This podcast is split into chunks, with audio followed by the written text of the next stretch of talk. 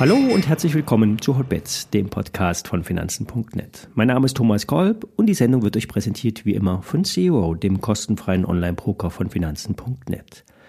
Alle nachfolgenden Informationen stellen keine Aufforderung zum Kauf oder Verkauf der betreffenden Werte dar. Bei den besprochenen Wertpapieren handelt es sich um sehr volatile Anlagemöglichkeiten mit hohem Risiko. Dies ist keine Anlageberatung und ihr handelt immer auf eigenes Risiko. Wir starten in die letzte Handelswoche im Monat März und das Ende des ersten Quartals 2023 steht ebenfalls an. Besonders stark war das erste Quartal im Nasdaq. Aber auch hier zogen nicht alle Aktien mit. Der Anteil der Aktien, die unter der 200-Tage-Linie an der Nasdaq notieren, wird immer größer. Überlagert wird die Performance durch die großen Big Tech Aktien. Microsoft, Apple, Alphabet, Nvidia und Meta. Alle Top-Performer der letzten Wochen und Monate. Die größten Verluste stehen im Finanzsektor auf der Uhr. Aber auch hier sehen wir es mal positiv. Es mussten keine weiteren Banken am Wochenende gestützt werden. Die Maßnahmen der Notenbanken waren enorm. Es sollen in den letzten Wochen 400 Milliarden US-Dollar in das Finanzsystem geschleust worden sein. Die Medizin heißt also wieder Geld, viel Geld. Viel Geld ist eigentlich auch gut für die Aktienmärkte. Wenn da nicht die stramme Rezession wäre, die mit nahezu 100%iger Wahrscheinlichkeit kommen soll. Der Schlüssel sind die Earnings, die Gewinne der Unternehmens. Werden die jetzt nach unten korrigiert, droht Ungemach. Dagegen steht die frische Liquidität, die wie Doping wirkt. Die Finanzinstitute sind traditionell die Unternehmen, die als erstes ihre Zahlen vorlegen und Fragen beantworten müssen. Wie hoch sind die Anleihenbestände, die unter Wasser sind? Wie hoch ist das Exposure im gewerblichen Immobiliensektor? Wie hoch ist die Neukreditvergabe? Eine Art Fiebermessen der Konjunktur.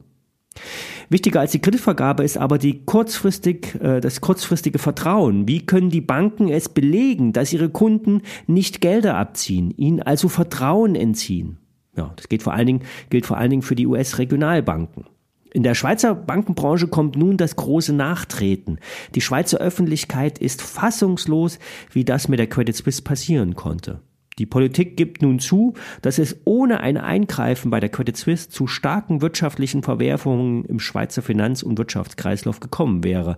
Also eine alternativlose Zwangsehe mit der UBS. Eine unkontrollierte Pleite war keine Option. Landen wir zum Schluss bei den deutschen Banken. Genaues weiß man nicht. Was hat denn die amerikanische Notenbank dazu bewogen, 60 Milliarden Liquidität zu geben? War es eine große deutsche Bank, die das bekommen hat? Und warum die FED und nicht die EZB? Alle schweigen. Und vor allen Dingen die Deutsche Bank. Die Aktienkurse der deutschen Banken haben sich zwar wieder erholt, doch das Thema ist nicht vom Tisch. Anleger sollten die Banken meiden, denn der gewerbliche Immobilienbereich in den USA steht im Feuer. Hier soll die Deutsche Bank besonders stark involviert sein. Der Bankenaufsicht sollte sehr klar sein, wo die Risiken schlummern. Politisch wird eine Bankenrettung in Deutschland sehr schwierig der, mit der aktuellen Regierung. Inhaltlich sind die verantwortlichen Ministerien sehr wohl gut informiert, viel besser und professioneller als in der Schweiz. Doch mit der aktuellen Regierung lässt sich bestimmt kein Banken Bankenrettungsschirm spannen. Da müssen die bekannten Mechanismen der EZB greifen und davon ist auch auszugehen. Nur nochmal, die Aktionäre stehen ganz hinten in der Schlange, neben den Eigentümern der nachrangigen Anleihen. Auf Rettung braucht hier wirklich niemand zu hoffen. Kommen wir zu Vonovia. Die Aktie des Immobilienunternehmens geht in Richtung des IPO-Preises und hat vom Höchstkurs rund 75 Prozent verloren. Grundsätzlich ist das Geschäftsmodell der Vonovia intakt. Schwerpunkt Wohnungsmarkt. Vor allen Dingen in Berlin werden sehr viele Wohnungen im Bestand gehalten. Die Mieten steigen enorm. Zwar lassen sich in den laufenden Verträgen nur moderat die Mieten anheben, aber bei Auszug lässt sich die Wohnung aktuell deutlich höher vermieten. Es gibt quasi keinen Leerstand und selbst wenn man jetzt die Wirtschaft, wenn jetzt die Wirtschaft abkühlen würde, die Mieten werden nie wieder fallen. Das Problem bei den Immobilienunternehmen ist der Hebel auf das Eigenkapital.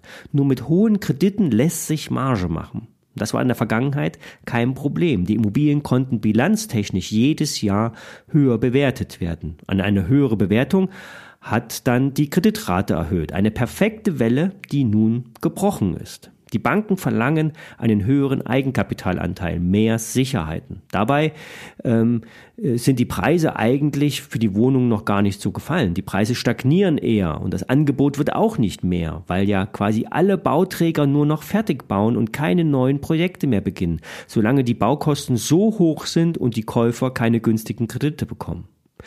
Bei Vonovia hängt alles ähm, mit dem Risiko einer Kapitalerhöhung zusammen. Es muss dringend die Bilanz gestärkt werden. Das geht zum einen zum Beispiel über eine Kapitalerhöhung.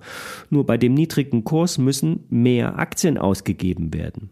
Die andere Variante sind Wohnungsverkäufe. Das wird auch schon gemacht. Nur wenn man im größeren Stil verkaufen will, muss man im Block verkaufen. Im Immobilienmarkt gibt es keine Gnade. Kommt ein Player unter Druck, wird gnadenlos der Preis gedrückt.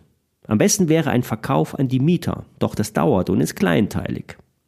Die Analysten sehen weiterhin deutlich höhere Kursziele, doch müssen diese nicht unbedingt zeitnah eintreffen. Im besten Fall steigt die Aktie in dem Bereich um 20 Euro wieder an. Im schlimmsten Fall geht es zum IPO-Preis und darunter.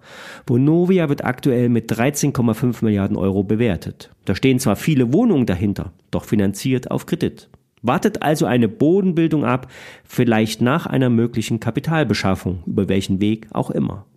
Der DAX, der ist oben bei 15.300 derzeit begrenzt. Erst danach wird es freundlicher. Unten hat die Marke von 14.800 gehalten.